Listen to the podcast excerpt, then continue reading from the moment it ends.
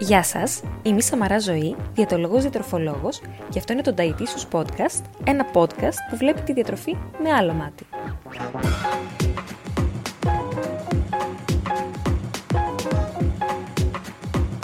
Στόχος μου είναι μέσα από κάθε επεισόδιο του Dietitious Podcast να ταυτιστείτε, να διαφωνήσετε, να προβληματιστείτε και να εμπλουτίσετε τις γνώσεις σας για τη διατροφή.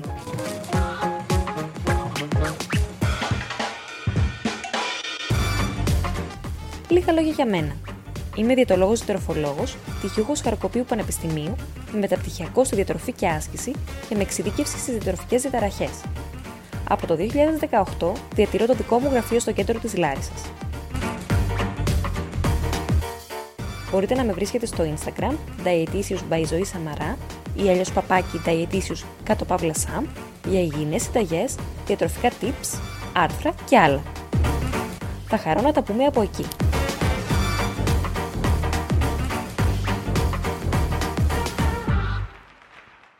Γεια σας, καλώς ήρθατε σε ένα καινούριο Dietitious Podcast. Επιτέλους καινούριο Dietitious Podcast, ούτε εγώ δεν το πιστεύω και δεν θα το πιστέψω μέχρι να το ακούσω ανεβασμένο στο Spotify και στο Apple Podcast. Αν δεν το τελειώσω και να το ανεβάσω, δεν θα πιστέψω ότι αυτό έχει πραγματοποιηθεί.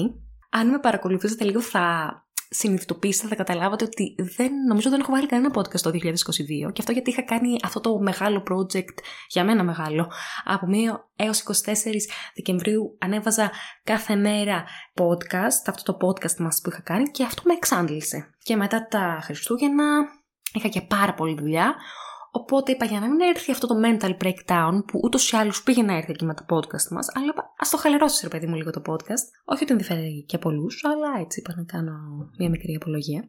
Και τώρα, είναι αλήθεια ότι δεν θα έκανα αυτό το podcast. Αλλά αφορμή για αυτό το podcast στάθηκε ένα story που είχα κάνει τις προάλλες στο Instagram.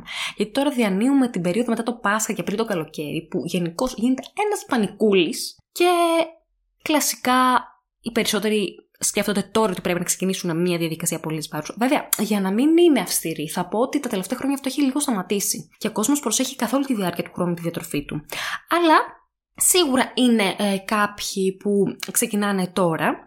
Δεν είναι κακό, δεν είναι μεμπτό. Σίγουρα η κοινωνία μας το προστάζει αυτό. Δηλαδή να είμαστε ok και εμφανίσιμοι στις παραλίες και τα λοιπά, οπότε επηρεαζόμαστε από όλη αυτή την κατάσταση.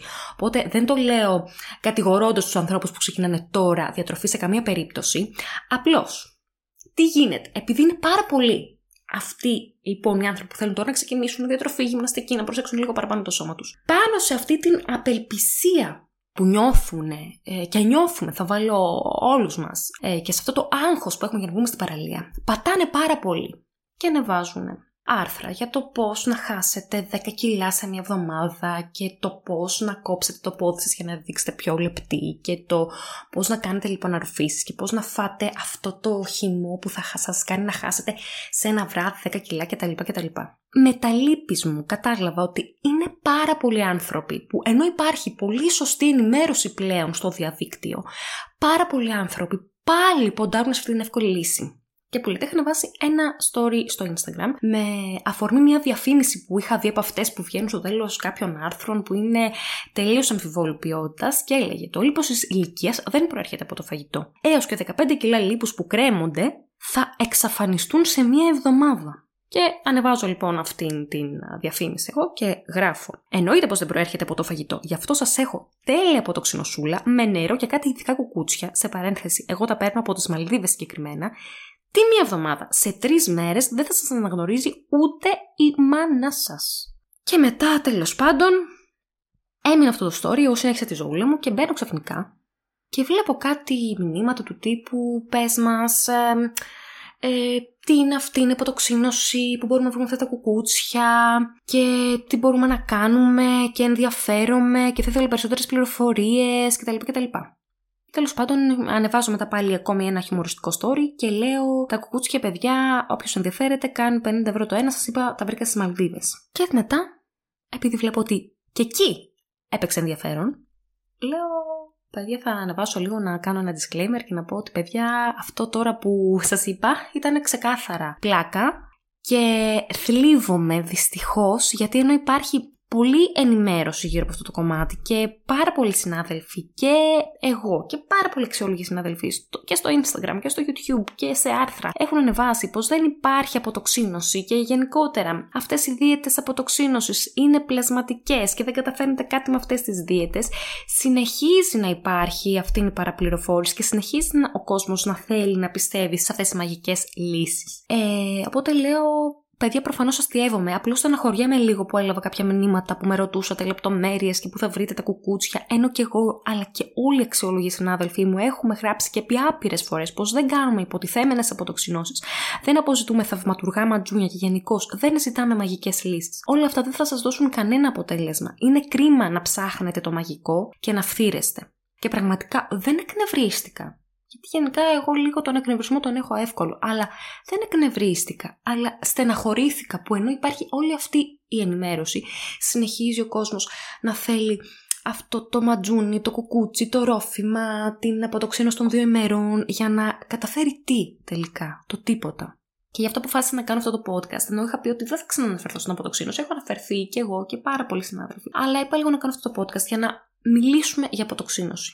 Λοιπόν, Αρχικά τι είναι η αποτοξίνωση; Η αποτοξίνωση είναι η απομάκρυνση των άχρηστων ε, υποπροϊόντων του μεταβολισμού από το σώμα μας. Γίνεται με διάφορα όργανα. Βασικά όργανα είναι το ύπαρ, δηλαδή το σηκώτη μας, η νεφρή μας, το έντερό μας, οι πνεύμονές μας, όλα αυτά τα όργανα. Και η χολή μας, και η χολή μας είναι με τη χολιερυθρίνη, είναι και αυτή είναι ένα όργανο που συνδέεται με την αποτοξίνωση του σώματός μας. Άρα, τι είναι αποτοξίνωση, είναι μια φυσιολογική διαργασία που κάνει το σώμα μας. Υπάρχουν τρόποι να το βοηθήσουμε. Φυσικά υπάρχουν τρόποι να το βοηθήσουμε. Και θα τους σας τους πω στη συνέχεια. Τώρα, οι τοξίνες, γιατί όταν μιλάμε για τοξίνες, μιλάμε για τοξίνες, τι είναι; Οι τοξίνες λοιπόν είναι δηλητηριώδεις ουσίες που παράγονται σε ζωντανά κύτταρα ή οργανισμούς και είναι ε, μικρά μόρια, πεπτίδια, πρωτενε και προκαλούν συνήθως ασθένειες. Οπότε, ο όρος αποτοξίνωση είναι ένας πιο βαρύγδουπος όρος και καλό θα είναι να μην αναφέρεται τόσο ελαφρά την καρδία για τέτοιες περιπτώσεις. Δηλαδή, το ότι φάγαμε, ας πούμε, 2, 3, 4, 5 μέρες παραπάνω τώρα αυτές τις γιορτές επειδή συνέπεσε και η Πρωτομαγιά, δεν σημαίνει ότι θα προκαλέσουμε προβλήματα υγείας στο σώμα μας αν κατά τα άλλα η διατροφή μας είναι προσεγμένη. Ε, χρησιμοποιείται λίγο λάθος ο όρος αποτοξίνωση, ωστόσο θα τον χρησιμοποιήσουμε εδώ πέρα γιατί θέλουμε λίγο να καταρρύψουμε αυτόν τον μύθο της αποτοξίνωσης. Οπότε, όπως είπαμε και πριν, αποτοξίνωση είναι η απομάκρυνση των υποπροϊόντων του μεταβολισμού ή αλλιώς των τοξινών. Και σύμφωνα με τον British Dietetic Association, δηλαδή τον Βρετανικό Σύλλογο Διατολόγων, ε, φαίνεται ότι αυτές οι δίαιτες αποτοξίνωσης έχουν ε, κάποιους κοινούς παρονομαστές. Έχουν, ε, είναι δίαιτες που επιβάλλουν την νηστεία, δηλαδή κάποιες ώρες να μένει κάποιος νηστικός, την κατανάλωση φρούτων και λαχανικών, την αποφυγή συγκεκριμένων προϊόντων, συνήθως να αποφεύγουμε τα γαλακτοκομικά ή επίσης προτείνουν την κατανάλωση συγκεκριμένων οροφημάτων, συμπληρώματων διατροφής, βοτάνων κτλ. Ας πούμε, όπως αυτό που έγραψα εγώ στο story χιουμοριστικά, το να φάτε αυτό το κουκούτσι για δύο μέρες ε, μετά το φαγητό και θα αποβάλλετε κιλά. Ή πάρτε αυτό το σκεύασμα το οποίο θα οδηγήσει σε άμεση απώλεια βάρους. Είναι χαρακτηριστικά των διατών αποτοξίνωση. Ή κάντε αυτή τη δίαιτα τριών ημερών που σίγουρα την έχετε διαβάσει σε κάποιο περιοδικό. Τώρα, τι γίνεται; Όπως σας είπα, αποτοξίνωση κάνει από μόνο του το σώμα μας μέσω των οργάνων του. Οπότε εμείς δεν χρειάζεται να κάνουμε συγκεκριμένες, δεν χρειάζεται να ακολουθήσουμε συγκεκριμένες μεθοδούς αποτοξίνωσης.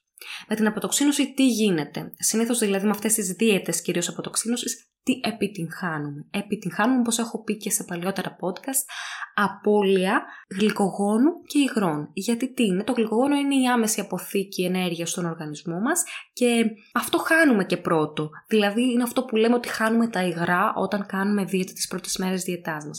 Το γλυκογόνο λοιπόν, όταν αποθηκεύεται, ένα μόριο γλυκογόνου παίρνει μαζί του τρία μόρια νερού. Οπότε χάνει το σώμα μας με αυτές τις αυστηρές δίαιτες το γλυκογόνο του, οπότε χάνει και τα υγρά του, οπότε βλέπουμε και μία άμεση απώλεια βάρους στη ζυγαριά μας. Όμως αυτή η άμεση απώλεια βάρους δεν αντιστοιχεί σε απώλεια λίπους που είναι και η ουσιαστική απώλεια βάρους που επιτυγχάνεται με μία συγκεκριμένη υποθερμιδική ε, πλήρη διατροφή. Ε, οπότε δεν συνοδεύεται με απώλεια λίπους, συνοδεύεται με απώλεια μυϊκή μάζας, γενικώς άλυπη μάζας που είναι πρωτενε και τα υγρά μας. Και στην ουσία οδηγεί σε απώλεια χρήσιμης μάζας για το σώμα μας. Οπότε εμείς τι θα κάνουμε, θα δούμε στη ζυγαριά, Οπ, έχασα δύο κιλά, αυτή η δίαιτα είναι τέλεια, θα συνεχίσω να την ακολουθώ. Φυσικά δεν θα μπορέσουμε κατά πάσα πιθανότητα να την ακολουθήσουμε για μεγάλο χρονικό διάστημα γιατί είναι αρκετά στερητική. Θα οδηγήσει αυτή η δίαιτα σίγουρα σε ενοχοποίηση κάποιων τροφών. Δηλαδή, βλέπουμε ότι, ας πούμε, κόβουμε το ψωμί για δύο μέρες, κόβουμε ψωμί, μακαρόνια, ρύζια, δημητριακά κουλουράκια, τσουρέκια κτλ. Βλέπουμε χάνουμε δύο κιλά. Άρα, εγώ δεν τα ξανατρώω αυτά γιατί εμένα με παχαίνουν. Οπότε, οδηγούμε σε συγκεκριμένη πάλι, κάνουμε λίστα καλά κακά τρόφιμα και γενικότερα τα μπερδεύουμε όλα. Είναι όλα αυτά τα λάθη που έχουμε συζητήσει σε όλα τα προηγούμενα podcast. Έρχονται όλα με αυτές τις δίαιτες αποτοξίνωσης. Άρα, τι μπορούμε να κάνουμε; Ξαναγυρνάμε στο πρόγραμμα που κάναμε πριν. Σε μια φυσιολογική στην ουσία διατροφή. Είτε ακολουθούσαμε ένα πρόγραμμα διατροφής από κάποιον διαιτολόγο, είτε κάναμε εμείς την κανονική μας διατροφή, την καθημερινή μας διατροφή. Ε, επιστρέφουμε στις προηγούμενες διατροφικές μας συνήθειες. Βάζουμε την άσκηση ενεργά. Προσπαθούμε να τρώμε όσο μπορούμε περισσότερο σύμφωνα με τις αρχές της μεσογειακής διατροφής, δηλαδή πολλά φρούτα λαχανικά, δύο φορές την εβδομάδα ψάρια, όχι πολύ κοκκινό κρέας, προτιμάμε λευκό κρέας, έχει τη βάση της μεσογειακής διατροφής στα φυτικά τρόφιμα, δηλαδή περισσότερο φρούτα, λαχανικά, όσπρια, ελαδερά κτλ. κτλ. Το ελαιόλαδο σαν κύριο προστιθέμενο έλαιο στα φαγητά μας και στις σαλάτες μας. Μειώνουμε την κατανάλωση απλών σακχάρων, μειώνουμε την κατανάλωση τηγανιτών και πολύ λιπαρών φαγητών, πίνουμε πολύ νεράκι, όπως είπα βάζουμε την άσκηση, με το να έχουμε ποικιλία στα φρούτα και τα λαχανικά μας, θα αυξήσουμε και το κάλιο που οδηγεί και στην αποβολή της περίσσιας ποσότητας υγρών και στην αποβολή της κατακράτησης υγρών, που είναι λογικό να έχει προκληθεί με το φαγητό που έχει προηγηθεί τις προηγούμενες μέρες. Ε, με την ποικιλία επίσης στα φρούτα και τα λαχανικά αυξάνουμε και την κατανάλωση των σταυρανθών λαχανικών όπως είναι το μπρόκολο και το κουνουπίδι που αυτά βοηθούν στην αποτοξίνωση του ύπατός μας. Τρώμε πολλές φυτικές ίνες προβιωτικά, πρεβιωτικά, δηλαδή γιαουρτάκι, ε, τουρσί, κεφίρ. Τρώμε όσο το δυνατόν ε, περισσότερα από αυτά για να βοηθήσουμε και στην καλύτερη λειτουργία του εντέου μας. Και κάνοντας λοιπόν όλα αυτά, και θα επανέλθουμε στο βάρος μας και δεν θα κάνουμε, δεν θα χρησιμοποιήσουμε ακραίες μεθόδους που δεν μπορούν να έχουν διάρκεια και δεν θα κάνουμε λίστες με τρόφιμα καλά και κακά. Που αυτό νομίζω είναι το μεγαλύτερο λάθος και το μεγαλύτερο κακό που κάνουμε. Ε, λέμε αποκλείω αυτό γιατί αυτό νομίζω με πρίζει. Βάζω αυτό γιατί αυτό είναι καλό άρα δεν με πρίζει, μου δημιουργεί μια ε, ευεξία και το καθεξής. Όπως έχουμε πει, αυτή είναι η πρόσληψη βάρους που μπορεί να δούμε απότομα στη ζυγαριά μας τώρα τις γιορτές ε, του Πάσχα και ε, την Πρωτομαγιά που τώρα διανύουμε. Αν δούμε λοιπόν αυτή την αύξηση στο, στη ζυγαριά μας, αυτή η αύξηση δεν είναι πραγματική, είναι πλασματική. Έχουμε κάνει και παλαιότερο podcast, οπότε δεν θα επεκταθώ εδώ πέρα. Όπως σας είπα, είναι γλυκογόνο και υγρά.